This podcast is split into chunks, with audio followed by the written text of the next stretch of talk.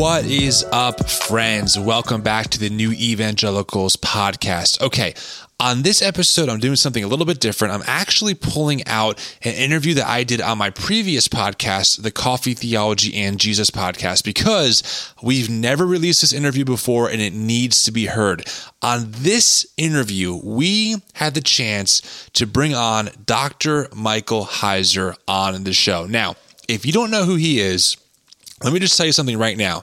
This guy is a heavyweight in the world of um, of academia. He is a heavyweight when it comes to um, Hebrew um, um cosmology. His work on the what's called the Divine Council uh, in the Bible is going to blow your mind. So let me just put it this way: if you are not familiar with the Divine Council um, or some of the more um, cosmological perspectives of the Bible, you're in for a real treat on this episode because Dr. Heiser is the go to guy on this. He also runs a podcast called The Naked Bible, which has hundreds of thousands of downloads each week. So we, it was a real privilege and a real honor to have him on the show. So what I did was, did was I took the interview and I threw it in this format. So you're going to hear my buddy Rob, who was one of my co hosts on this podcast, also chime in. And the audio quality isn't great. We did it over Zoom at the time. I wasn't recording into GarageBand directly, but it will suffice for the sake of,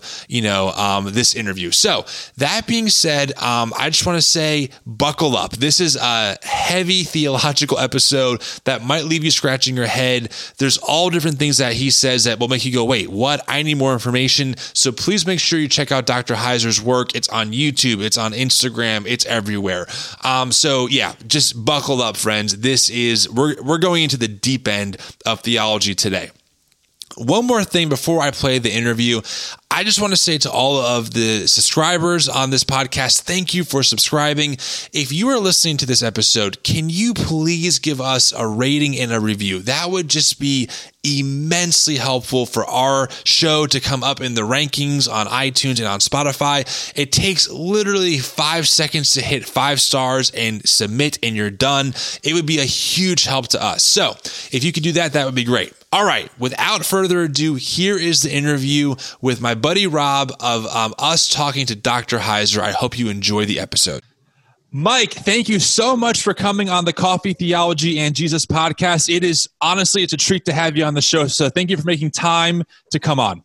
Yeah, you bet. Glad to be here. Thank you. Absolutely. I like asking all of our guests, and Rob's on, on this with me, which is great, but we like asking our guests um, just to give us the, the five minute overview of who they are, how they kind of got to where they are, and what they like to talk about. So the floor is yours. Yeah. Well, I, I mean, my, my present lofty title is the executive director of the Awakening School of Theology and Ministry. That's in Jacksonville, Florida. Okay. And in, in, you know, the translation of that is I'm I'm finding myself in a place I never thought I would find myself. I'm I'm in the midst of a megachurch network, which Mike and megachurch are like antonyms. I, I, told the leadership here I'm the antidote to megachurch. um, they, but they wanted to hire me, you know. Great. so I, I'm I'm in the midst of the well, and the reason is they they have made very intentional decisions about shifting from being from an attractional model, which is a, a, term I learned after I got here. I understand it now. But to shift from sort of being an event based, attractional model based church to a church that provides content, not only for its network, but internationally. Wow. And they wanted a, a significant focus of that to be my content. So that, that's why we moved it. Before that, I was at Logos Bible Software, otherwise known you know, today as Faithlife. That's the corporate name for almost 15 years, which was a job I loved. You know, I got to meet and work with scholars all over the world and not grade papers. it, was, it was great.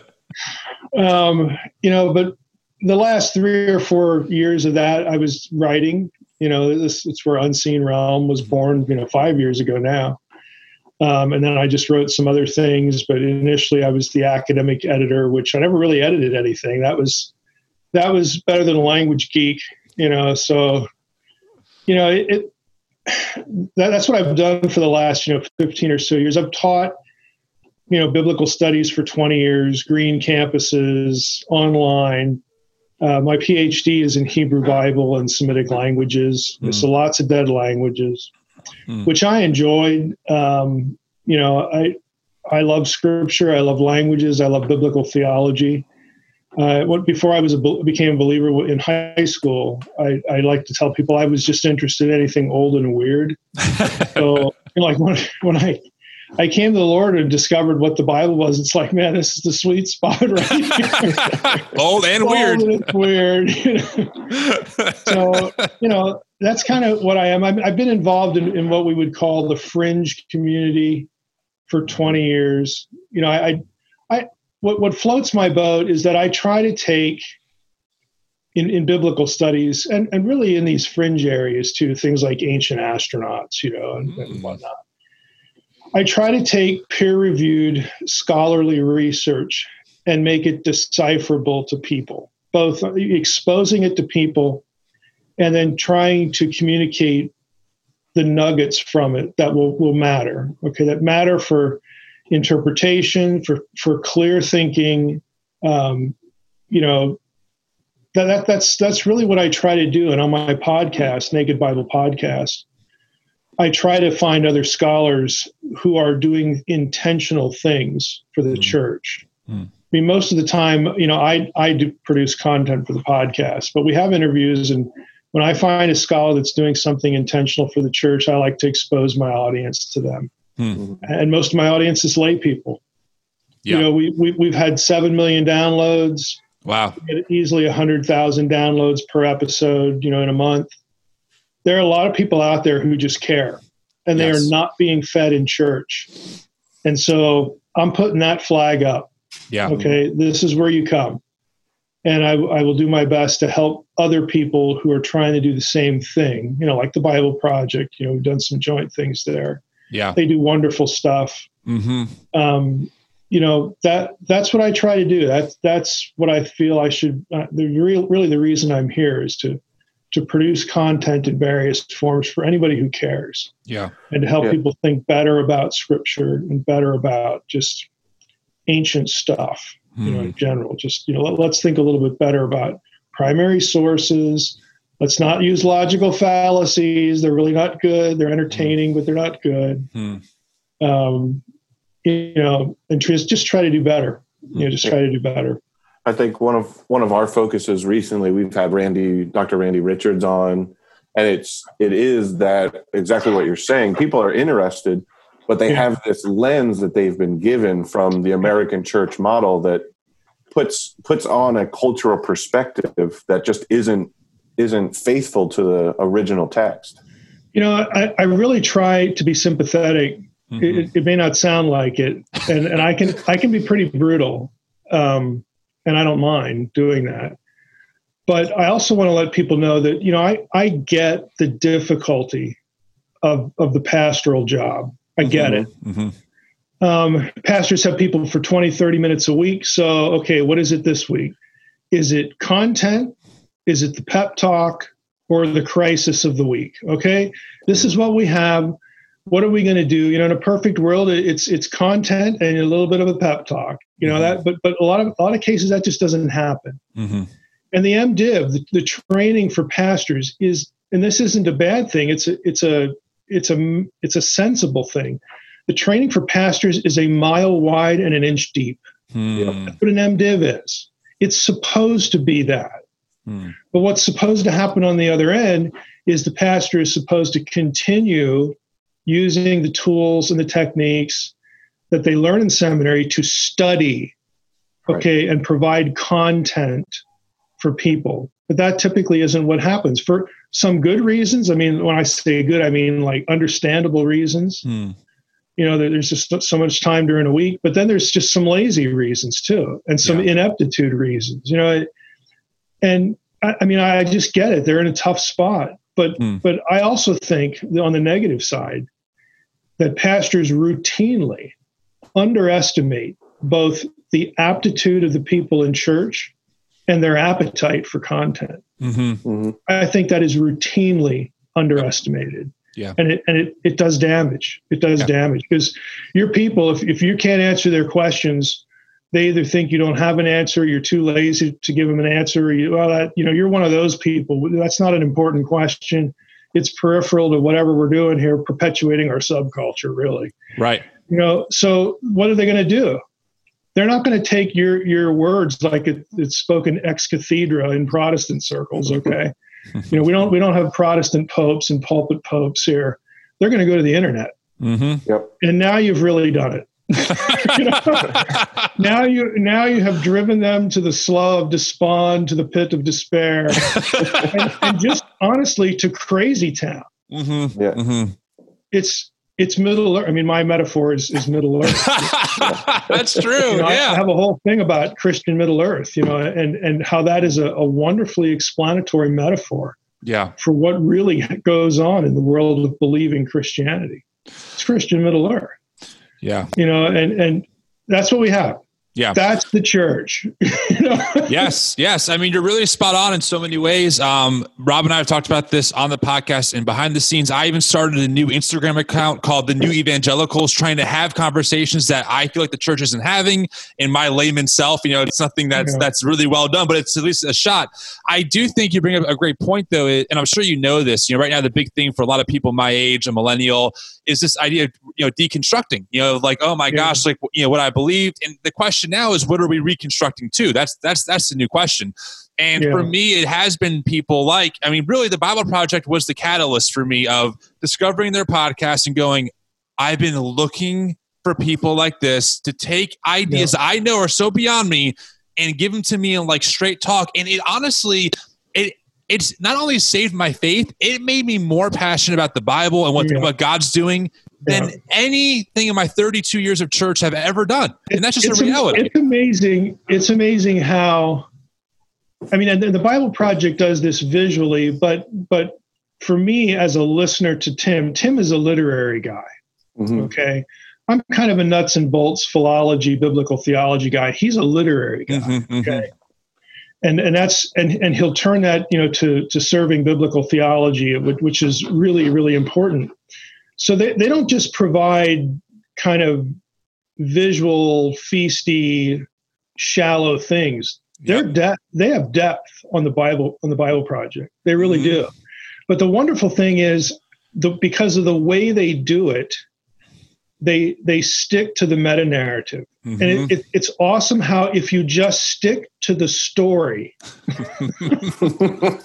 how how appealing and fascinating scripture becomes as opposed to well here's a bible passage i'm going to produce four bullet points out of it we'll Right. throw in a poem you know and, and here's your li- here's your to-do list you know it, it, yeah, you're absolutely right. it, there's a reason why it was given to us in, in terms of just the percentage of content of the Bible. So much of it is story. Yes. Mhm. There, there- I mean, there, there are intelligent, supernatural, you know, God reasons for producing it that way, Mm. and and and they have tapped into that, you know, and it, it's it's what I've tried to do in Unseen Realm. Um, you know, we our audiences overlap a little bit, but you know, I'm shooting in one direction, they're shooting in another, and I, I I just look for I look for people trying to do that. Yeah. And I didn't even do it intentionally. It was like something like three years down the road, I realized what what this really is is meta narrative stuff. Like, how, how did I wind up? Right. But Right. but it makes so much sense when you can look back on it and and put the focus there. Right. You know, it, it wasn't until we were talking with Dr. John Walton and he brought up, you know, we have the the general list of spiritual gifts that are in scripture. He's like, I, I honestly believe that biblical studies, someone that is dedicated to language and linguistics, and someone that is dedicated to doctoral studies, that is also a spiritual gift. Like, not everybody is built for that. And so, Mhm. from that interview, I gained an appreciation for him, for people like yourself, and the work that you do on your podcast, and greater for the Bible Project because it's things that we don't generally think about, but it's Well, you realize hundred percent. you realize what you just did there. You you talked about spiritual gifts in the context of providence. How dare you? I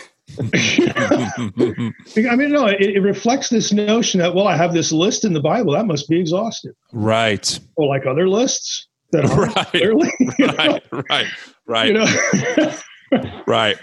So I, I do while we have a, while we have you here, I want to hop into one of the big topics if you don't mind, because I feel like we, you know everything you've said already. I'm like we can park there forever. I'm so passionate about it. Um, obviously, which, so which which mind grenade do we want to? Drop? I know, I exactly. So here's the one I want to drop. This is the one that really got me to go. Oh my god, I had no idea this was here. So one of the first episodes, and I, I referenced uh, the the Bible Project a lot because they really were so influential. But one of their f- first series I heard was uh, this series called God or Gods. It was this, just this idea of like Tim goes on the show. My first time ever hearing him, and he kind of you know. He, Tim is a very gent. He nudges you gently now, I'm not that way. I'm like, here's the truth. Boom, you know, but Tim is not that way. He's patient. And he presented this idea that the and term. He, and he smiles while he's doing and it. And he smiles. I'm more like you, where I can be very brutal, you know? but um, anyway, so the idea he presents is that in the Bible, especially, you know, in the Old Testament, often this idea of God, we kind of see it as like Yahweh God, but the idea Elohim doesn't always mean that. And he kind of presents this idea of there can be other lowercase gods in the Bible. And to me, I'm like, oh my God, he's a heretic. This is it. I knew it. Too good to be true. But then he mentioned you. I listened to the whole series. It's like 30 episodes, and it was really thought provoking. So I know you've done a lot of work in this area. Can you kind of break down this idea of multiple gods in the Bible and, sure. and what that actually means? I would love to hear that. Yeah, there it a, a, lot of this is going to be unfamiliar to your listeners, but there are going to be significant points that are quite familiar mm. to your listeners. You know, for me, I'll just make it biographical. And this is the, the first chapter in Unseen Realm, my watershed event, mm-hmm. where I'm, I'm a doctoral student at a, at a really good Hebrew and Semitics program. I've taught 20 courses, I've taught five years. I'm not a newbie, I've got two master's degrees and and I'm sitting in church and in a discussion with another guy in the Hebrew department, and he just pulls his Hebrew Bible out, sticks it under my nose, and says, "You need to read Psalm 82, the first verse in Hebrew." And and I did. It's it's Elohim, okay, which again we knew we, we all kind of know what that term is. Elohim Nitzav Ba'adat El. So Elohim, God, stands or takes his stand in the divine council. You know, we know it's capital G O D because nitzav is a singular participle. I'm sorry for the grammar spasm, but it's important here. Mm-hmm. So we've got capital G O D takes his stand in the midst of the divine count, you know, in the divine council. And then the next line in the same verse, we have Elohim again, you know, but we have Bekerev Elohim Yishpot in the midst of the gods. It has to be plural because you can't be in the midst of a singular entity. Hmm. Mm-hmm. In the midst of the gods, he, the first one, passes judgment. Hmm. And I looked at that and I thought, wow, that looks like a pantheon. Right. you know, like how in the world have I never encountered this before? I mean, I'm not a newbie. Hmm. What in the world? And then if you keep reading, you get to verse six, and and the the speaker again, the, the first capital God says, "I said to all of you, plural, you guys, you're all Elohim, all of you, sons, plural, of the Most High, but you're going to die like men. it does not compute. right, right. Like what you know, I don't remember a word of the sermon, right. but, but like like this this was my watershed event because mm. I, I and, and, again God providentially knew how to push this button and when to push it. Mm. Um, you know, it eventually became the focus of my doctoral work. It's it's pretty much been the focus of everything. You know, this the supernatural worldview of the Bible. But I had to make a decision at some point. Am I going to let the biblical text say what it says hmm. or not? Right. Mm-hmm. And and that wasn't an easy decision. Hmm. I had my theology. I liked it. I was good at it. Hmm. I had taught it but you know, I, I, had to find an answer for this. And so, you know, the first thing I do, I, am going to go look at commentaries. Well, all the evangelical commentaries, ah, oh, you know, bless your pointed little head. Don't nothing to worry about here. The gods are men. they're Israelite judges, Hmm. they're Israelites generally, they're elders, they're Hmm. whatever. And I'm like, this is so lame because I know, I know when I go to Psalm 89 and I get the same council language with the same dudes, you know, sons of the Most High. There is only one Most High. That's the God of Israel. So it's sons of God. Right. If you go to Psalm 89, the sons of God in the council, and the council is in the skies. It's in the heavens. Hmm. Hmm. Well, the last time I looked, you know, looking around here, there aren't a bunch of Jewish guys floating around in the skies or living in the skies, Hmm. you know, that, that are doing what, what is described, and, and they're under judgment anyway. You know, it just doesn't make any sense. Right. But if I went to the critical, you know, scholars that have no theological confessions, oh, they love Psalm 82. oh man, this is they, they probably have Psalm 82 in their in their secular heathen devotions every day. you know?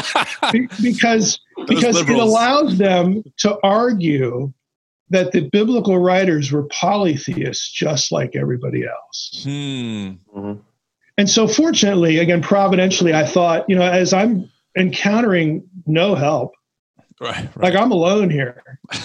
and I got this I got some decisions to make here, you know, about what what in the world is going on here. Because I know a very bad argument when I see one, and that's what I'm Mm. getting in evangelical sources. Hmm. It's indefensible, literally. Hmm. So I fortunately by providence I had another thought, and that was I'll bet Jesus knew this verse. I'll bet Hmm. Paul knew it. Mhm. And somehow the theology that the New Testament so clearly articulates didn't stumble over this. Hmm. So there must be an answer. And, and, it, and it took me, you know, uh, probably close to a year to figure this out. And when I, it's one of those things when you figure it out, you go, you're, you're such an idiot because it's like right there in front of your face, you know? yeah. And, and it, it's, it's what you have in Psalm 82 yeah. is this is a product of the biblical worldview. Okay, the, the biblical writers believed that the gods were real. Hmm. Okay, that doesn't mean that, that, that they're polytheists, all right? Because the, the guys at Qumran are, are using this language 160 some times. And they're not liberals. Okay, they separated from the Pharisees, all right? They're not liberals Right. so like what and, and a lot of that stuff is in council scenes you know so so let, let's slow down here what what, what Mm. could this possibly mean okay it means that the gods are real in in that they are real spiritual beings well Hmm. that's a familiar thought Right. because if we take the bible seriously we believe in, a, in an animated populated spiritual world that's the Right. most obvious thing in the world and so it, it i had the thought well maybe elohim is just like a neutral term Right. now, now the, the way you get there is you do something boring. Like you search for all the places in the Hebrew Bible where Elohim occurs. It's only like 2,300. So, Oh, okay. Not that many. right? You- So a weekend. if you took the Evelyn Wood speed reading course, you know, no, I mean, it, it- there's a lot of them, but you go through them and you discover that the biblical writers, you know, Hebrew, you know, Hebrew Bible use Elohim of five or six different things that are not the God of Israel. hmm. That tells you immediately that the word is not about a specific set of unique attributes Mhm. out of the gate, it tells you that.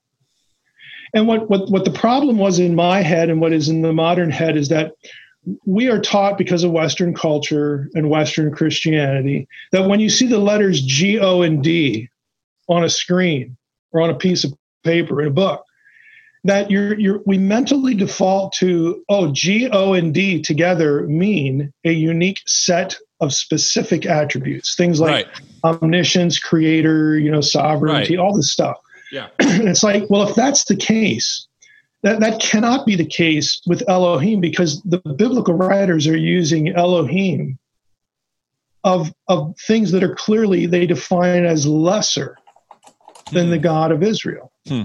And so that that was when the lights went on. It's like, okay, all Elohim, like 1 Samuel 28, the, the medium at Endor, when she Mhm. conjures up Samuel for Saul.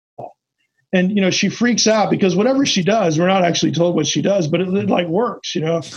and she freaks out and, and it reveals to her, like, I'm in trouble now because you're Saul. You know, what I mean, like like you- this was a trap. And he's like, don't, don't worry, you're not going to die. You know, what, what does he look like? But, but she, she says, I see Elohim coming up out of the ground. Mm. And then Saul says, "What does he look like?" Well, he's he's wearing this cloak thing, and his you know it's, oh, just a terrible color.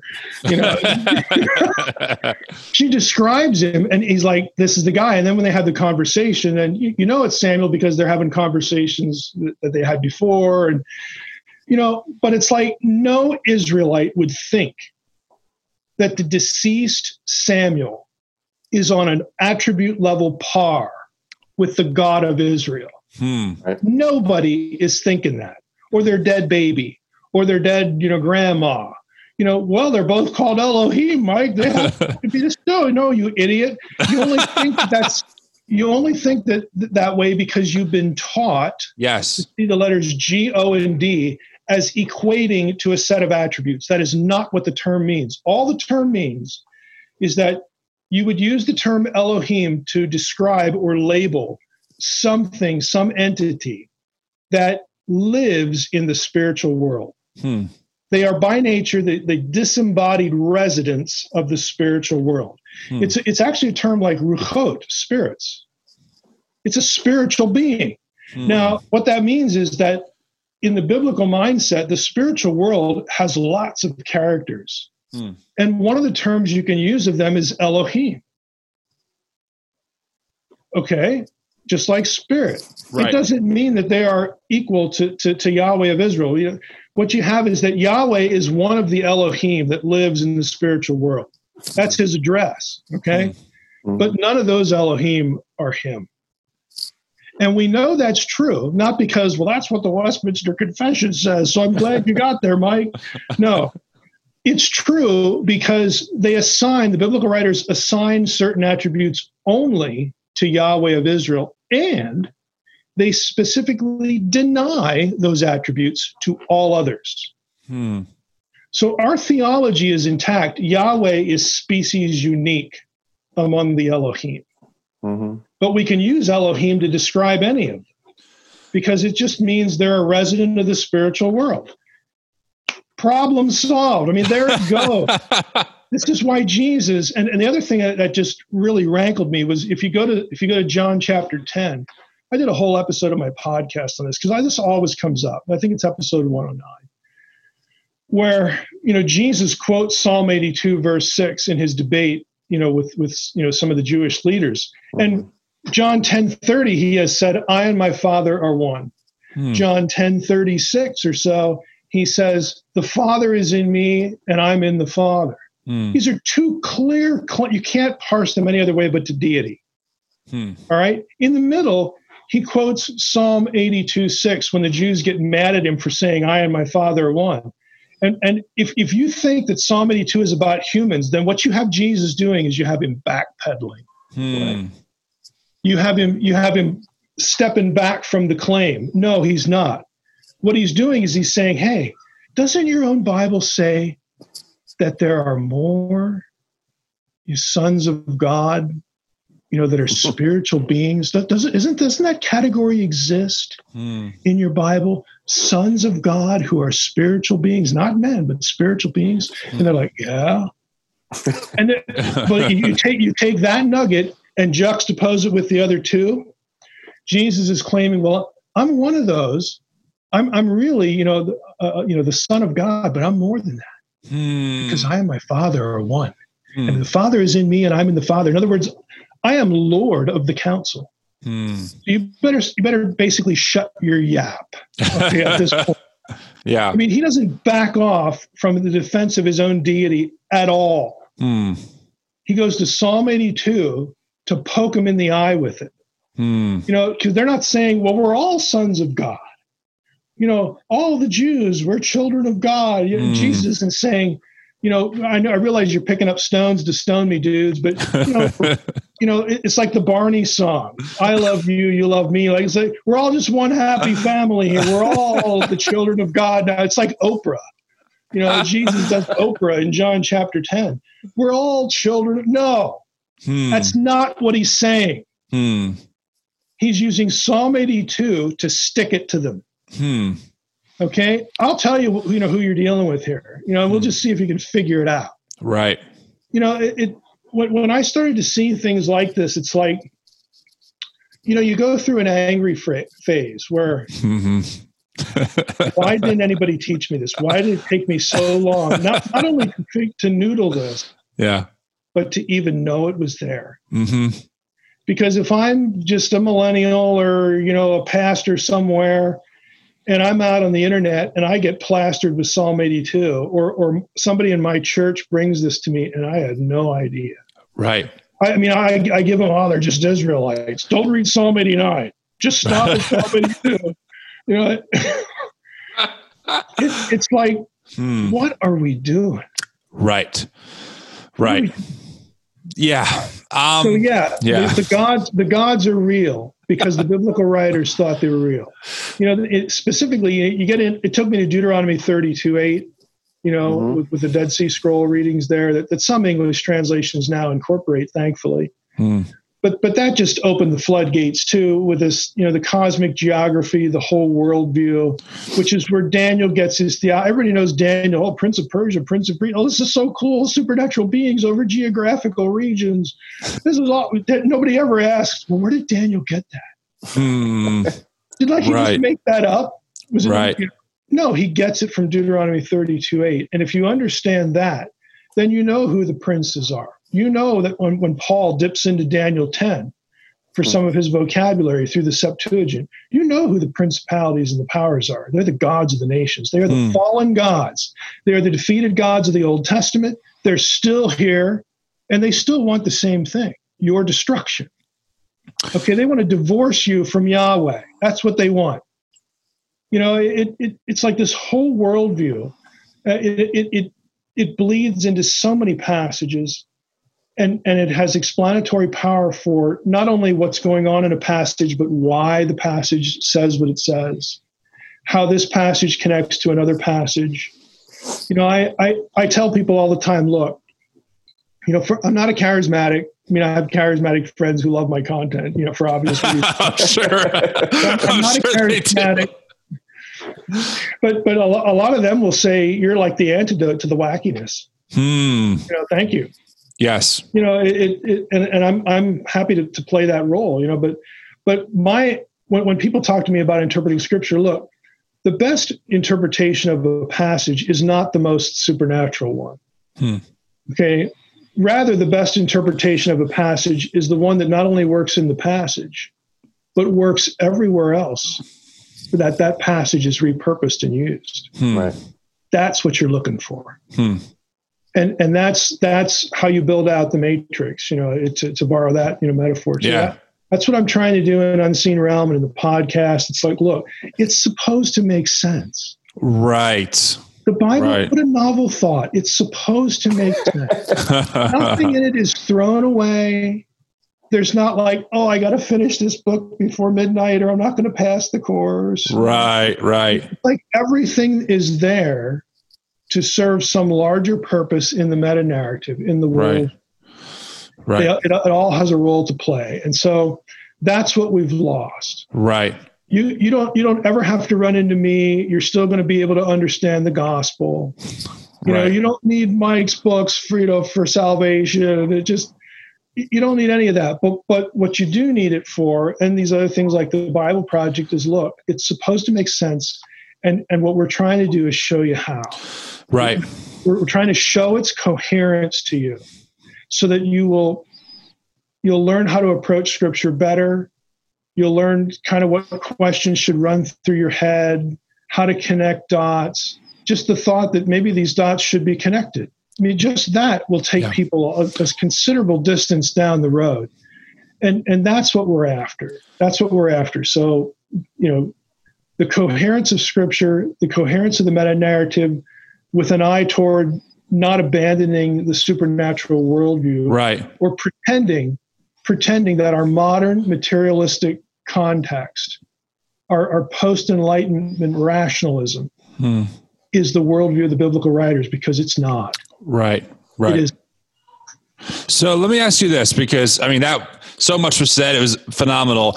I want to get a little specific on one part. So I've always understood this idea of you know the fall of you know like I guess angels and demons. I I always understood the hierarchy to be, or I was taught this. You have angels, and then you have God, and that's it. And then one day, you know, Lucifer. Right. Yeah, exactly. and then one day Lucifer's like, I want your power, God. So he rebelled and took some angels and then became demons. And then that's who, you know, tempted Eve. And that's all we got. But you you're saying that no, the Bible has a lot more characters yeah. to fill out in the supernatural world, including this idea of gods who are overseeing like parts of creation.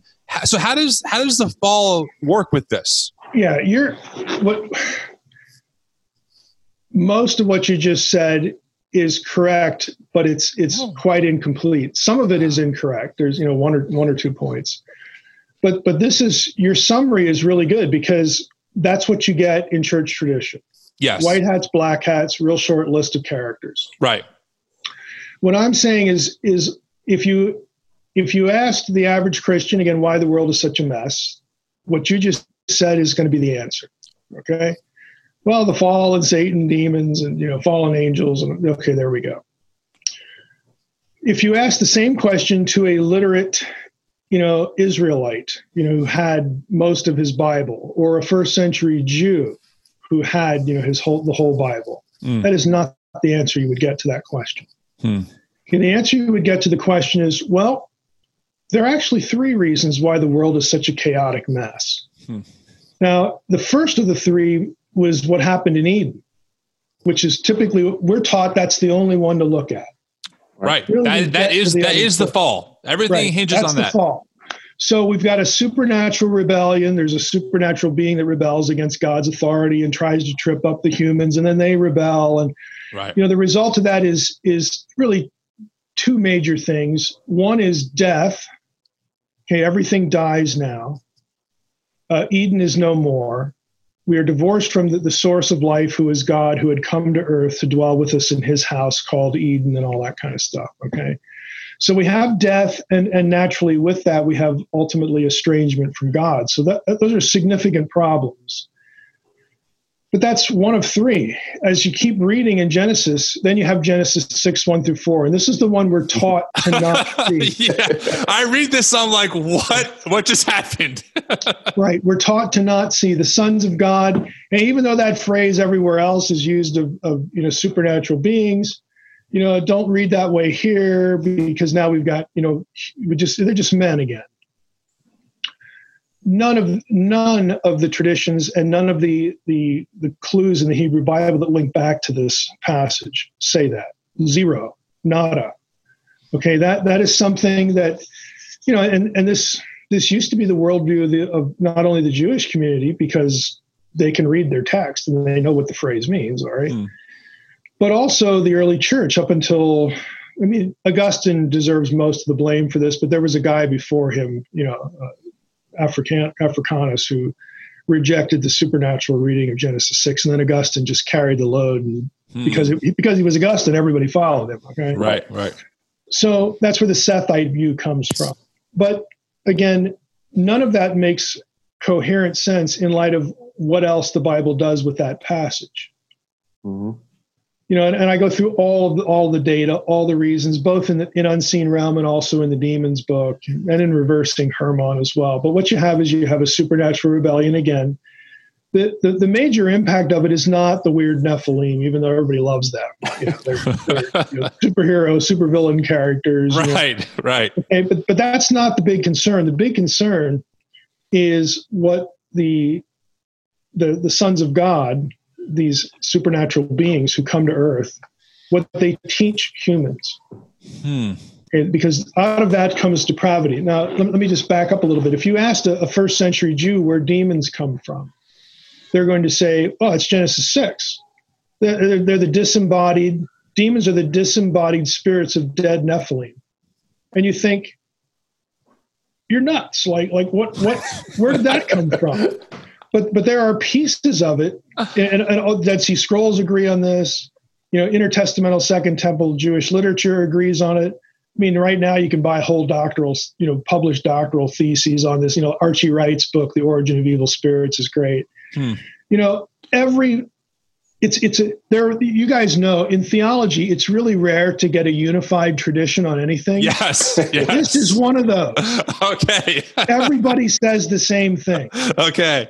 That's but, important. but but we want to throw this one out you know like when, when because it's too weird it's Yeah. too weird okay well you know again this is where all the traditions go if you there are passages that have the rephaim who are descendants of the nephilim you know the anakim and all this stuff in deuteronomy in sheol in the underworld Hmm. so there's a connection between the disembodied spirits of these rephaim rulers or kings or warriors being in you know in hell essentially okay Hmm. and and this is all second temple writers are doing they're they're taking these nuggets and then they're building out from the from the data points they're building out a, a systematized theology of the material. They're they're not making it up either. They're not insane. They're they're looking at their hebrew bible and and connecting dots. That's all they're Hmm. doing. Hmm.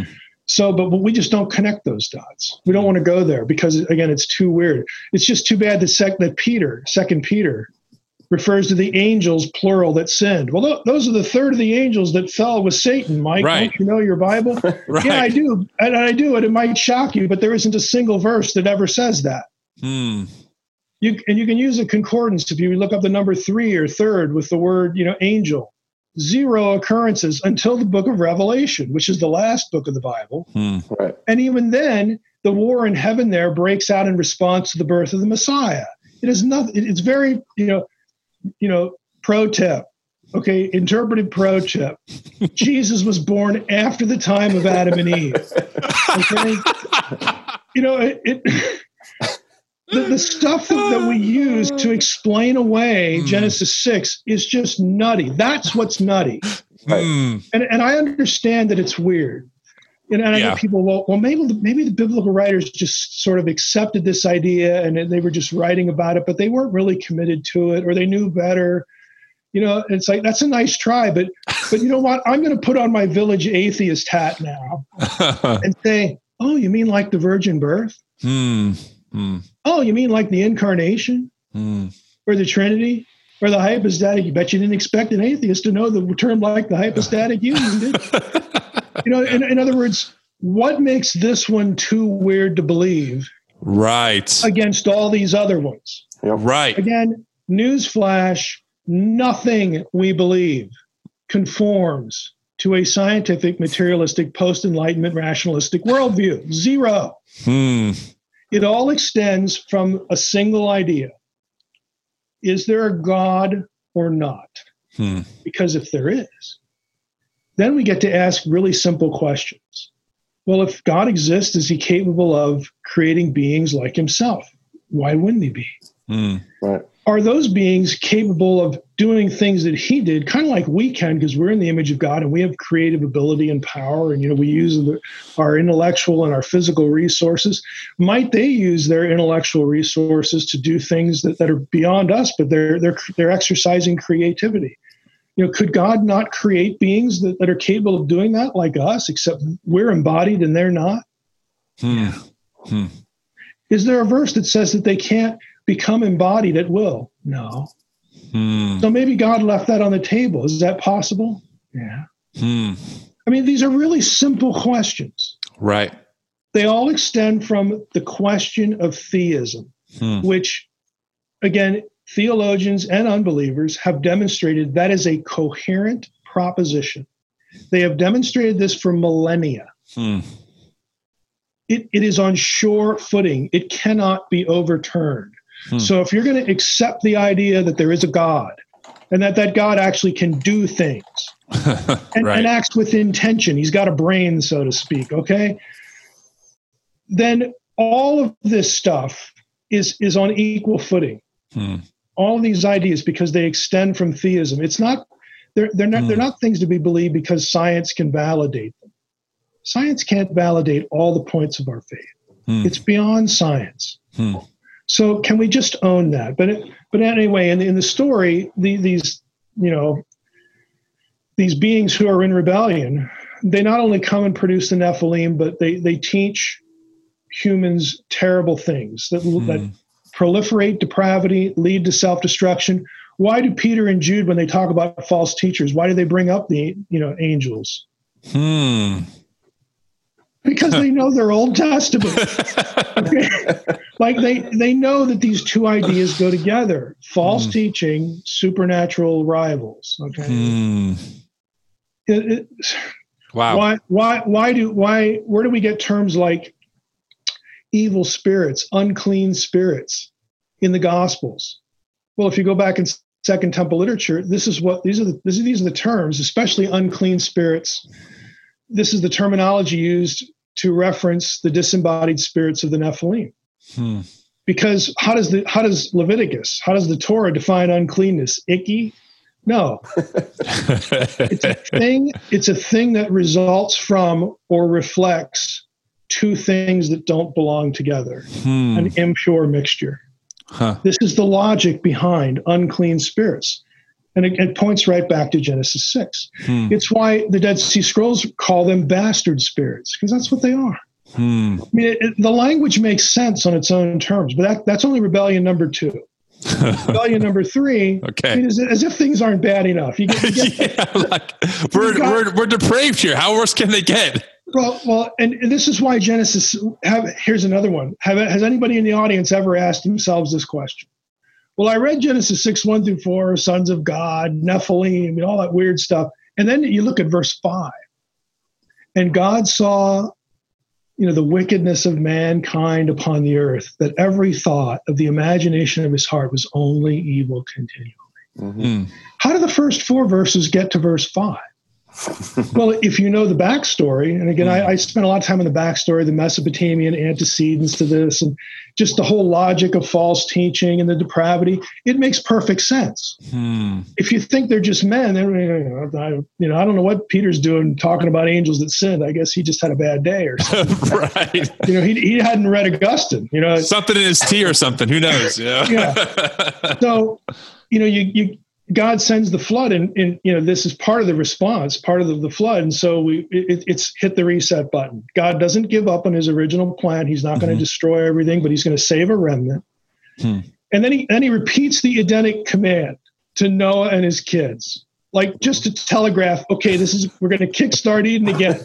Just, you know you guys ought to know this this language by now. Right. and and so you know be fruitful multiply spread over the earth you know and, and so genesis 11 has this great line in it where the people get together and they say let's build a tower lest we go out and obey what god just told us to Yeah. do. Let- lest we we go out from this place you know it's like oh you know Right. like exactly what you're supposed to do they don't do Hmm. and so they, they build this tower. Now we know the story, and, and you'd say, well, I don't see any supernatural beings in, in Genesis 11. You're right. You're right. You only see them if you get to Deuteronomy 32. Mhm. Hmm. Because in Deuteronomy 32, 8, let me, I'll just, I'll just uh, use the ESV here because the ESV actually uses the Dead Sea Scrolls, which hint, you know, might be a good idea.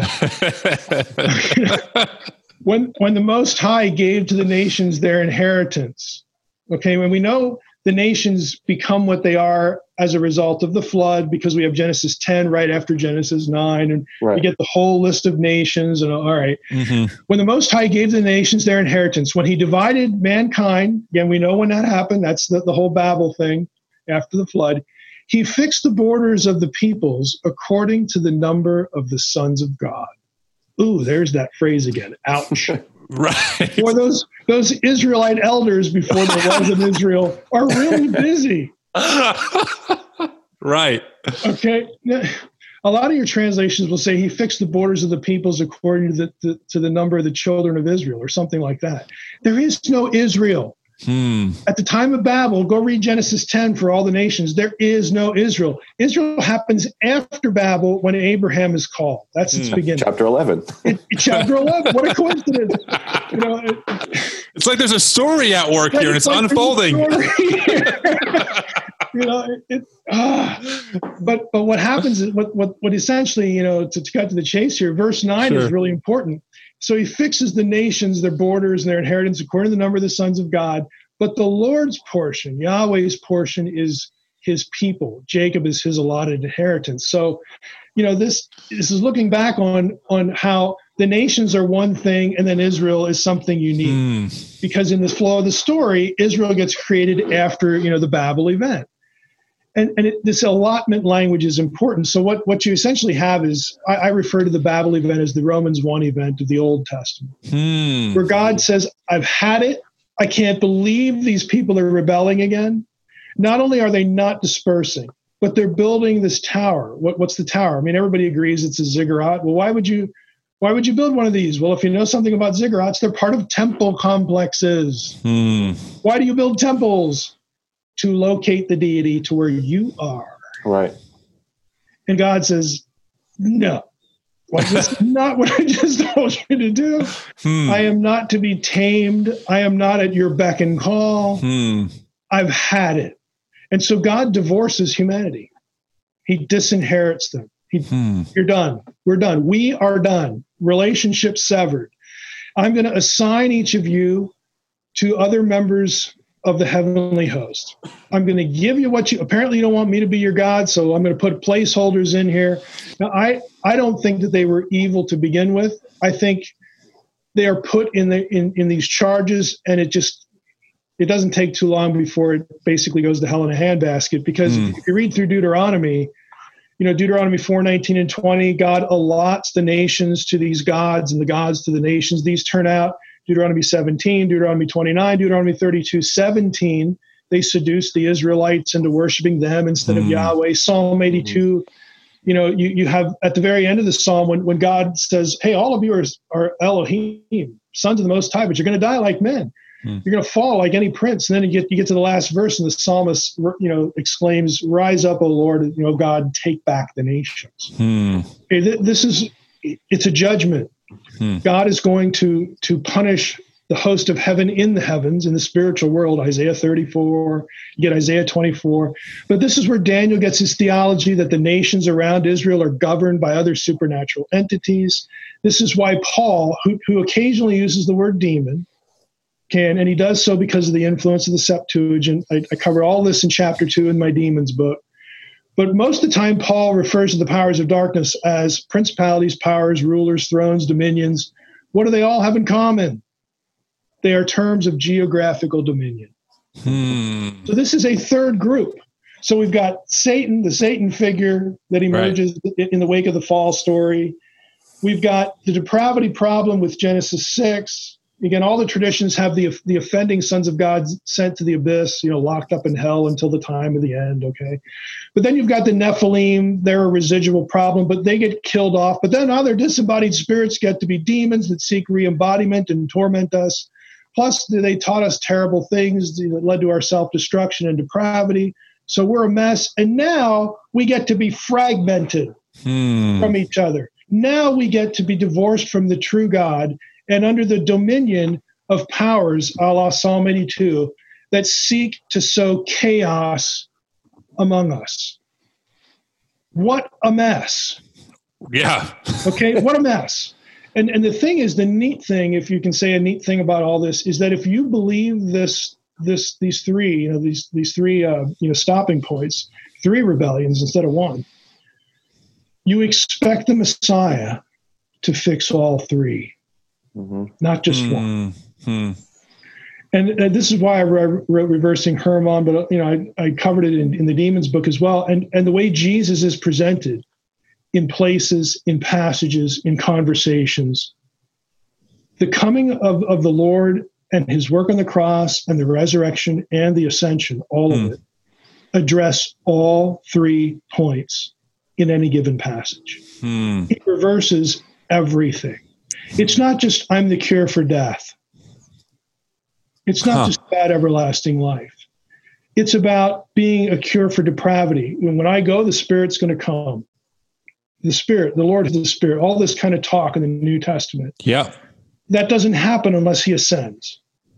Okay, the new covenant doesn't happen unless He ascends. You know, all of this kind of stuff that I'm going to, you know, I'm going to put my law in your heart and, you know, the Spirit's indwelling, all this stuff and and then you know the, the whole healing of the nations theme i mean how many Mhm. times do you see that in the new testament Yeah. where the gentiles are referred to as the people of god they are brought back into relationship Rela- Ah. i mean the the work of christ addresses all three Wow. rebellions wow. it is a coherent story. It is a coherent biblical theological picture that when if you if you if you get the framework, you will begin to see how the points of the framework just you know dip into drip into all sorts of passages in both testaments Wow. and you know what that's the way it's supposed to be Hmm. that, that's the way under providence that the thing was was written Hmm. it, it's not random it's intelligent it's purposeful Hmm. everything contributes something to the whole you know and, and i'm not one of these that says well every passage in the bible is about jesus. No no no the menstrual laws really aren't. The laws about where you put poop you know that, that's really not about jesus. But it, but it does teach sacred geography from from profane geography. Hmm. it does teach that blood is the source of life. And who gave the blood? Why are israelites forbidden from eat consuming the blood? Because it's not theirs. It comes from the life source it goes Hmm. back to god Hmm. and you bury it so that other gods don't get it Hmm. okay you waste it on the ground you know th- th- all of this is a coherent worldview Hmm. that that intertwines what's going on on, on earth while things are going on in the heavenlies Hmm. there's relationships and rivalries and conflicts in both spheres and they operate in tandem you know the whole eyes in heaven so on earth i mean it's, it's a it's a it's a, it's a very Wow. short way to, to describe a very large concept with lots of facets to it Yeah. but but this is what the bible is Hmm. okay and, and so what what i try to do what tim is trying to do you know and others you know is is we are trying to build the matrix Hmm. for you so that you can have the framework in your head and now just go to town like Yeah. like re-experience the thrill of discovering the stuff that's in your bible Yeah. because now you have some place to put the data points Yeah. you have a means by which to think about their interconnectivity Wow. Yeah. it, it's not just memorize this verse or this cold Mm. list. I'm not against memorization. I mean, you know, but you know what I mean. It, it's, Yep. Yeah. Bible memorization is not Bible study. I, I'm sorry to say that, but it, it's true. Hmm. There, there's a lot to think about. There's a lot to marvel at. There, to, to me, the, the best defense uh, of of you know the sort of the the abiding interest of God is the Bible because it there's no way it could have just emerged. Right. Hmm. like, like it, it takes it takes God's interest for a very long period of time Hmm. with lots of hands of people that will never know their name. right. Mhm. But Right. the end result is like, yeah, there it is, and it's it's it's wonderfully coherent, and it it tells us the truth about ourselves, about what's going on in the world, Yeah. about, about what reality really is. You know, it's just to me, it's a thing of wonder. So I didn't, I didn't lose my faith over it. I, I'm, you know, I could have been really damaged if I'd have, oh, they're just men, and I'm not going to read Psalm 89. Close my eyes. You know, why are your eyes closed, Dad, when you read the Bible? Oh, it's Psalm 89. I'm past it now. You know, it, So one one thing I enjoy that you wrote in Unseen Realm is kind of looking at the supernatural realm as a prototype or a template for what Yeah. God was doing in the human realm. oh gosh, yeah. I that remember- go? I mean, that, that, when when that hit me, it's like this is just too cool, you know, it, because that that is a contention of the book. That all right, I'm, I'm not. Maybe you guys have heard me say this before. It is not an exaggeration. I'm not lying. I wish I could even say I was shading the truth, but I'm not. This is the tragic truth. I until my Psalm 82 event, when when I was in grad school at Wisconsin, until that providential rattling of my cage. Okay, I had been through Bible college, I had been through seminary, I had you know been through you know a couple of years of grad school. I had taught for five years. I spent I had literally in in like the first I don't know ten years of my schooling, whatever it was. I literally had one clock hour, not credit hour, clock hour, 60 minutes of instruction on angels and demons. Hmm. Right. Wow. Now, if, if you go through that, you you are immediately left with the impression that this stuff cannot be important. Hmm. Otherwise, they'd spend more time on it. Right. Mhm. But what I've come to realize is that the more we know about God's the way God looks at the spiritual world and his his family and and those who have rebelled against him in the spiritual world the way they are talked about and described and tasked and their status those things are templates they are starting points for all of the vocabulary for how God describes us Hmm. and and that is intentional because if you go back to Eden, God already has a family. He already Right. has a supernatural family. He comes to earth with that family. This is why there's plurals in Genesis 1:26. It's not the Trinity. There's lots Hmm. of technical Right. reasons, you know, why this is the case, and I go through that in Unseen Realm. Sure. Mhm. Lots of academic, you know, reasons. Yeah. But but God wants a new family of embodied creatures that He's going to call humans. Okay, adopt Hmm. and he wants to be with them and they with him with his other family. And there's supposed to be this symbiotic relationship where god comes to earth and dwells with these new people. And they all coexist and get along and enjoy the creation and the partnerships that he has with them. But them in the spiritual world humans in the terrestrial world. Hmm. but it's supposed to be there's there's supposed to be this point of intersection this spiritual and physical utopia okay that's what it's supposed to be and not coincidentally Hmm. if you peek at the end of the book of revelation that's what it is Hmm. heaven returns to earth Right.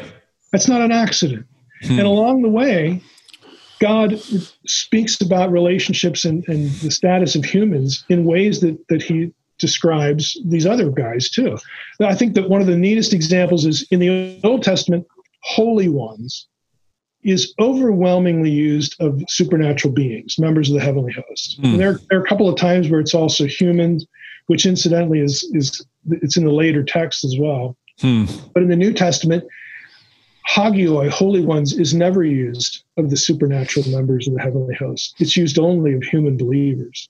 Hmm. Might there be a reason for that? Huh. Yeah, it is because we're grafted back into the family. Right.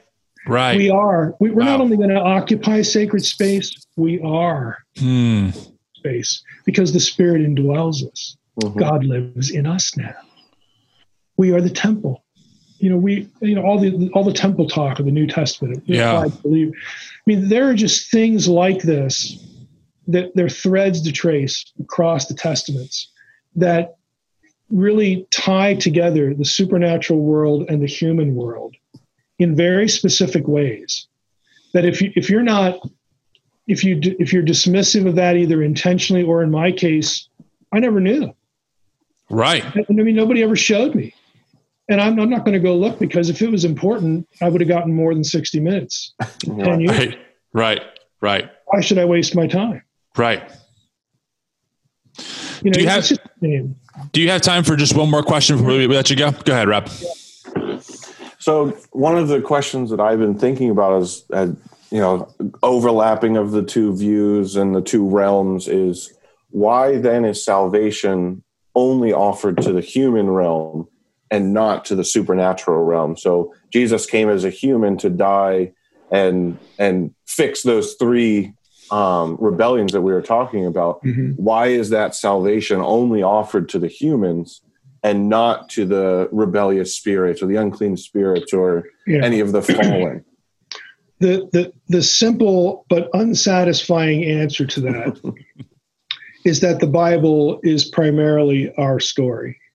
Right. And so we're the focus. You know, the, the, the, better, the more honest answer is I don't really know why God made that decision, but it's very evident that he did. Right. Hmm. So there, there must have been, you know, all, all we can do is speculate. What is there about these these weaker, lesser creatures, you know, on in this place that God creates just so that they have a place to live because they're embodied because they can't like live, you know, the spiritual world. Right. You know, what is it about them that is somehow you know, qualitatively different? You know, I, I don't think we're given a clear answer to that. I, I think you know, we, we do get certain trajectories, you know, to think about when it comes to that. There's again, we're we're not given a chronology here, but what my mm. sense is sure that the experiment was over almost as soon as it got started.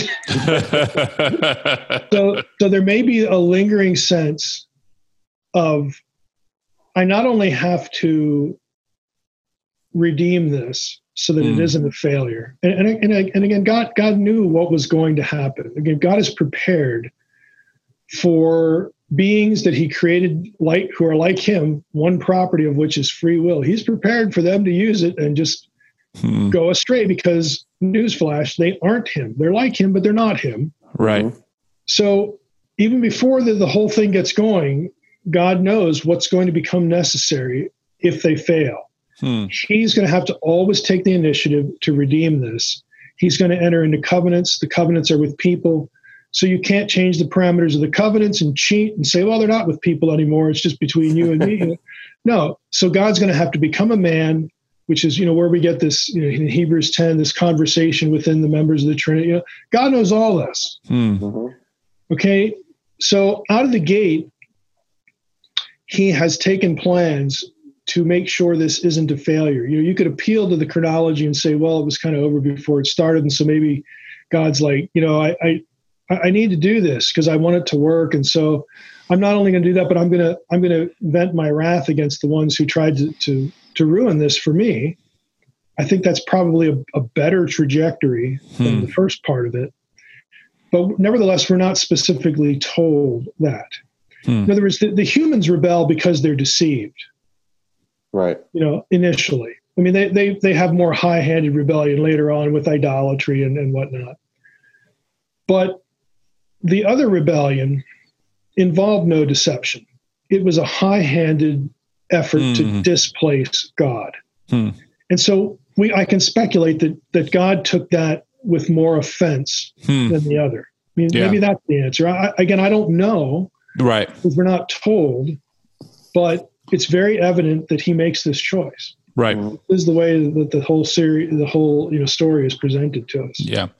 So you've really given us, I mean, I can tell that you've given us the 10,000 foot view and we can see the surface, but we're not even close to even touching it, let alone going deep. Well, this, this is why I appreciate. Is, right? We, we, you know, it's like, well, I could do a hundred hours of podcast to write a book. exactly. yeah. I, I, honestly, I get it because especially to us, you know, Western post enlightenment readers, this is, this is very foreign, even in our own faith, it's foreign to us, you know? So, you know, let, let, me, let me close with, with the metaphor for people who are, who sure. are, they've probably been uncomfortable for the last 45 minutes. so, you know, what I, another thing I tell people is, look, and I, and I hope they'll look at my resume to know that I'm not just saying this, but look, I'm your friend. Okay, right. I'm your friend. What what I want, what I'm going to ask you to do in a in a book like Unseen Realm, and, and again, that that's that's an academic book. It has lots of footnotes, but it's got like almost three thousand reviews on Amazon. Most mostly, ninety nine percent are by lay people. Hmm. Okay. Hmm. I had a good editor. You know, it's very readable. So don't hmm. don't be scared by books with footnotes. If it, I did write Supernatural, which is just the, the core ideas of, of Unseen Realms. So that's there for those people too. But you know, you, you you look at all this, and I lost my train of thought here. I'm trying to pick it up again.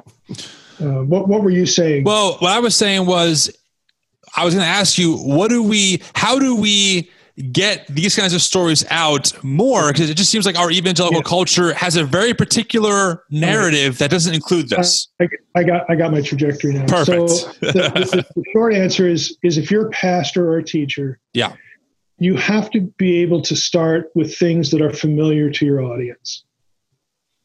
Uh, you know, talk to them about the stuff in the book about imaging. Mm-hmm because it, it really it really matters whether we have a defensible view of the image of God or not. Hmm. Yeah. You know, ethics, not not only theology but ethics. Hmm. You know, start with the, the, the two Yahwehs idea in the Old Testament that there's a transcendent Yahweh and there's God come as a man. Sometimes they're in the same scene. That's mm-hmm. a backdrop for how Jews could accept the idea of Jesus being God as well as the God of heaven. Mm-hmm. It, it, has very deep Old Testament roots. So start with something familiar. And here, here was my trajectory. I, I, I tell people, look, I'm your friend. And I would, I know this is going to be a bumpy ride at places. Mm. So what I'm asking you to do is I'm asking you to get in the car and I'm going to tell you, I know how to take you from point A to point B. I've been to point B many times. We'll get there. Mm. You're going to get there safe and sound. And so you get in the car and we start driving and you look out the window and nothing looks the same. Hmm. And you start getting freaked out. Like like who's this crazy man behind the wheel? Right? right. What happened? and and it's like, look, you got you got to trust me. I'm a normal dare I say, even boring Trinitarian, evangelical, conservative, theological kind of guy. You know, mm. Um, if you're if you're charismatic, I'm not gonna I'm not gonna nag you about that, or or, or I mean, you're not in my crosshairs. Right, if you're right, not right. Charismatic, you probably feel better already. You know, so I, am none of these things. They don't matter. You know, it, what what matters to me are the, the core ideas, and I'm with you all. Mm. I can sign your doctrinal statements, you know, all this, all these confessions.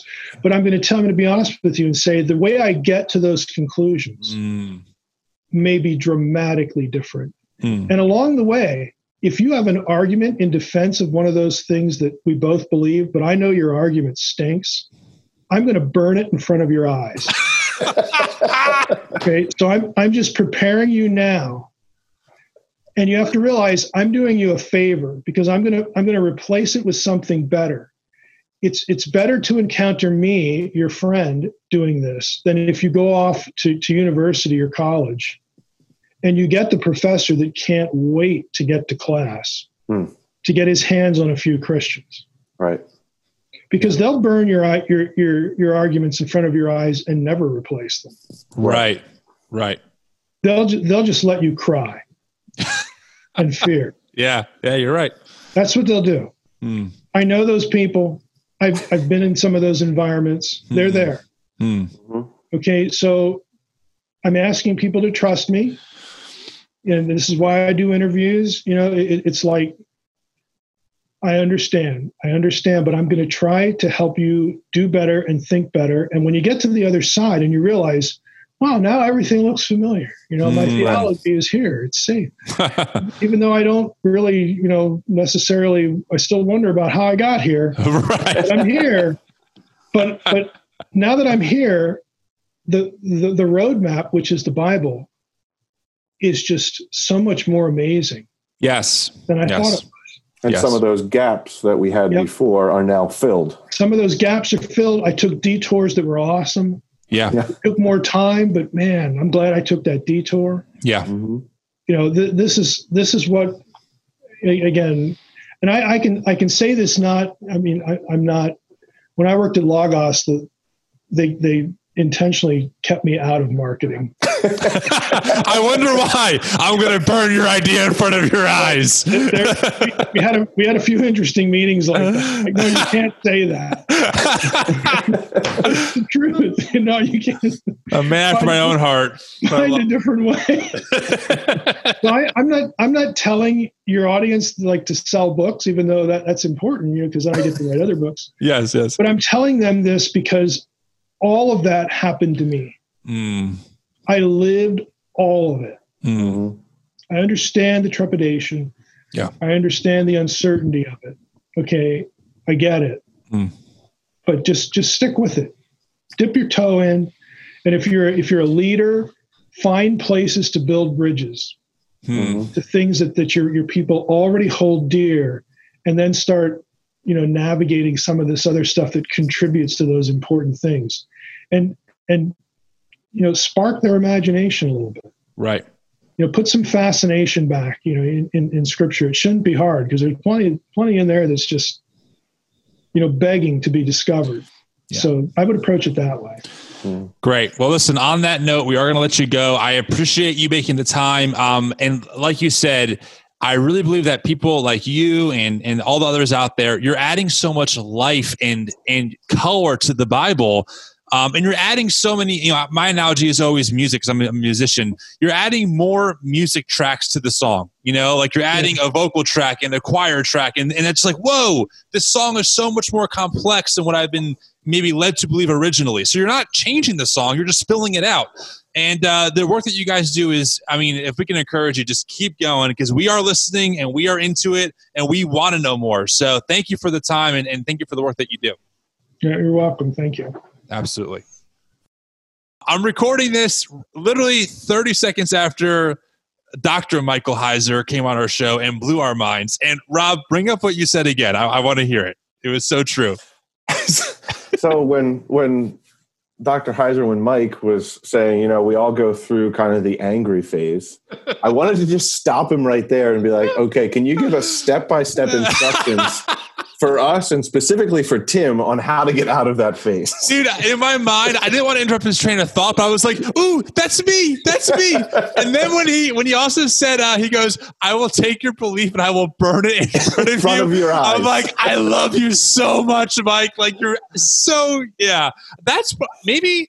I, I think for me, this was perhaps our most down to earth interview with someone who has the acumen of someone like a, a Michael Heiser because you know, he was pretty humble in the interview, but this guy is the real, real deal. In fact, when I emailed him to come on the show, he has an automated response that's almost yeah. four paragraphs. Like, okay, if you're reaching out for this, please go here. If you're reaching out for this, please go here. No, I can't. Re- I can't respond to general questions. Like, the guy is not only in demand, and he said he said it on the sh- on the uh, interview.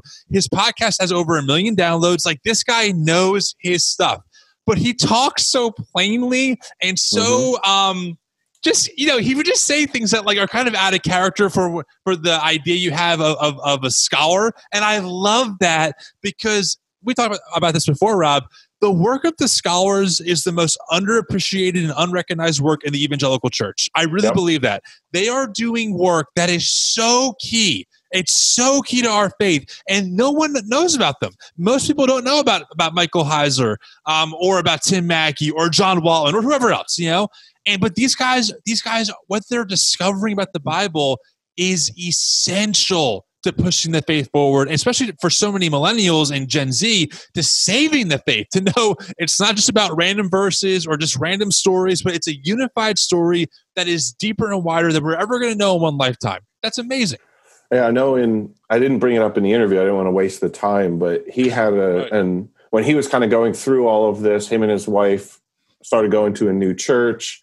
Uh, I think he talks about this in Unseen Realm, and they were going to the church. He's like, you know, it was really good. The pastor was really good. He was going through a series on First Peter, and I was like really vibing with it.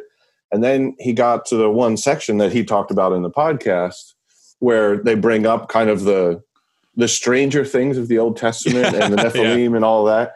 And he's like, to my astonishment, the pastor just says, This is a little weird, so we're just going to skip it. He's like, We never went back. well, could you imagine? I mean, so I, am not sure what church he goes to now, but imagine being that pastor, knowing that you have Michael Heiser in your congregation. I would just be like, uh, humana, humana, humana. I think this is right, but could be totally wrong. You know, like. So if anyone think, in the audience can stand up and correct me. Now's the time. Do I have anyone? Is there anyone here? I mean, I would be a nervous wreck because you can tell by the way he talked. He knows the Bible. I mean, dude, uh, you know, quick caveat. I, am going to say this in. I haven't recorded the intro yet, but I'm going to say in the intro. I recommend having your Bible out and going to what he's talking about because he just assumes like, oh, you know, Genesis six. We all know that story, right? And I'm like, yeah, Mike, we all know that story. Knowing that, like, I just read it this morning in preparation for this interview, and that the chances of our listeners driving right now listening to this are like, what is Genesis six? And that's it. I appreciate that because it just shows how well he knows the content. You know, to the point where even his level of default is already head and shoulders above. I mean, most people who are listening to this episode, including myself. Right. Most people on the episode. well, I don't want to put it like that, Rob, but oh man. Yeah, no, that was a that was a great. I mean, wow, that was a great interview, and he guys like that make me just want to know more. I want to get his books. I want to read more. I appreciate this understanding of like guys, the Bible talks about things that are supernatural, and that's not going to fit into our worldview, and that's okay. But what we cannot do is take our worldview and put it on the Bible and ignore what the Bible's trying to say around the stuff. That's what we can't do. I think a lot of people in our evangelical culture have done that. And listen, we talked about this before. I'm guilty of that as well. But the Christian, the goal is to get rid of those lenses as much as possible to let the biblical authors speak on their own terms and not us putting our terms on the Bible. And as we as we get people like Michael Heiser on, and we get to get glimpses into these he even said it himself it, it's not that i'm changing the gospel i'm not changing right. the message of jesus or what the cross means right but it adds a level a level of depth to it where that level of depth doesn't just stay at the cross it then goes into the epistles it goes backwards to the old testament and you get a more in-depth understanding yes. of the meta story the whole yes. story yes and now when somebody comes up and starts to question, well, didn't you know your Bible says in Genesis 6 that right. angels or sons of God, these spiritual beings, had sex with women? Isn't that weird? Yeah, it is weird, but it's important, and this is why. Yes. And this is the story that you can. Yes. That, that, like that's addressed in the Bible. I mean, dude, I didn't. I didn't think about there being three falls in the Genesis narrative. You know, you're. Right. So the idea is, it's not that we're changing it. You're just adding 3D to it. it mm-hmm. You're not flattening out anymore, right? So even the the the death of Jesus, it's not just about so individual Tim can have his sins forgiven. Yes, that is a big part of it, but there's a much bigger story underneath of that that that puts me into a bigger story than just me and Jesus, right? right? So I agree with you, Rob. It's it's to be very clear. It's not that we're um or it's not that people like like Mike or anyone else who had on are trying to change the gospel. They are simply filling it out for us. They're filling out the story. They're filling out the layers. They're adding new. They're they're unmuting those hidden tracks, you know, in our song that we never knew were there. And when they are unmuted, they add more context and richness to what we've already known. That's the whole point. yeah, it almost it almost takes away the hard verses of the Bible because you're like, oh, now I have a framework to actually yeah. put this verse in or put this story in. Totally, totally. Oh man, yeah, that was a good one. I'm I'm, I'm happy with that interview. I can't wait till this airs whenever we're going to do it. But this this was a good interview. Yeah, I was trying to think of some of the other things. I I have always wondered about you know that the spiritual realm why there was no salvation for them, but um, I didn't want to take up more of his time. But I was thinking on a personal level, you know, these spiritual beings already were in the presence of God in his divine family. Right. And so they chose to leave the divine family where I, I appreciate what he said about Adam and Eve and their partaking of the of the fruit right. was was really a deception on right. their part. So there there was already rebellious creatures that were deceiving them into leaving you know Yahweh, yes. the, the, the, Holy One. Uh. So it, it would make sense. Okay, I'm going to offer salvation for those that were deceived, but for those that were, and it almost ties into um, Romans nine, right? Or yes, where yes. those that were not deceived but willingly turned away, there is no more salvation because it's almost that same thing. They've tasted of the of the gift. They've tasted of the divine family, as it were, and they've yes. willingly turned away from it. There were a couple of things where I, I listen. Obviously, I didn't want to interrupt too much because yeah, you have exactly to just, wind him up and let him go. Right, like yep. he, we're here to hear him, not to hear us. Insert um, quarter, go. But yeah, right. But there were a few points where I'm like, ooh, like that kind of flies in the face of like ultra reform theology, especially the one about like the um that that humans were deceived and this idea of like not that it wasn't all our fault, but that it's kind of not all of our fault because that flies in the face of you are wicked, you're depraved, you just hate, hate, hate. You know that whole I there's that whole segment of Christianity out there that pretty much says like humans are the scum of the earth or the worst things ever, and we are willingly you know running from God all the time. And while there are definitely elements and stories you read in the Bible, yeah. well, that is true. Like Jonah, for example, that isn't like the theme of of of what is happening with the fall story. You know, and I was like, hmm, interesting. I'm, I'm, I'm not going to poke that bear here, but it made me kind of think back to some of that. Yeah, and it was Hebrews that I was thinking of as I'm. Yeah, I thought Yeah. Romans nine. You're talking about talking about Calvinism, and you know, I'm like, go ahead, Rob, go for it. But which which he also said some things that would fly in the face of that as well of you know humans were designed like god with a free will oh, don't say it, Rob. well, Rob, Rob, Rob, we know that our good Calvinist friends, who we respect, would say that we do have free will to only sin. That's our free will. We can only do evil. That's our will. So. Mm. anyway, different discussion. But hey, everyone, thanks so much for uh, for tuning into this episode. All right, friends. Hey, it's Tim now in real time. I had to add on that 10 minute like post conversation with Rob and I. It's listening back is just, I think you, I wanted you all to hear it because I really enjoy um, Rob and I loved that podcast that we were running together. So I hope you enjoyed that, uh, that uh, in the, in the moment uh, processing together and just having a good time. So, all right. Hey, listen, thanks for hanging in there. I know this was a longer um, episode than usual, but really this stuff is so deep and complex. You know, whenever I get a guy like like Dr. Heiser on on the show or um, someone who just knows so much about the Bible, I I try and sit and absorb it because these guys they have sat with the with these texts for years and years and know them inside and out. And I think it's a good reminder to all of us that the Bible is way more complex, way more nuanced, and w- in a lot of ways way different than the uh, evangelical culture has has led us to believe. So, all right, I'm going to stop talking now. You've been listening to me for over an hour and a half. Thanks for checking out this episode. I will talk to you all next time.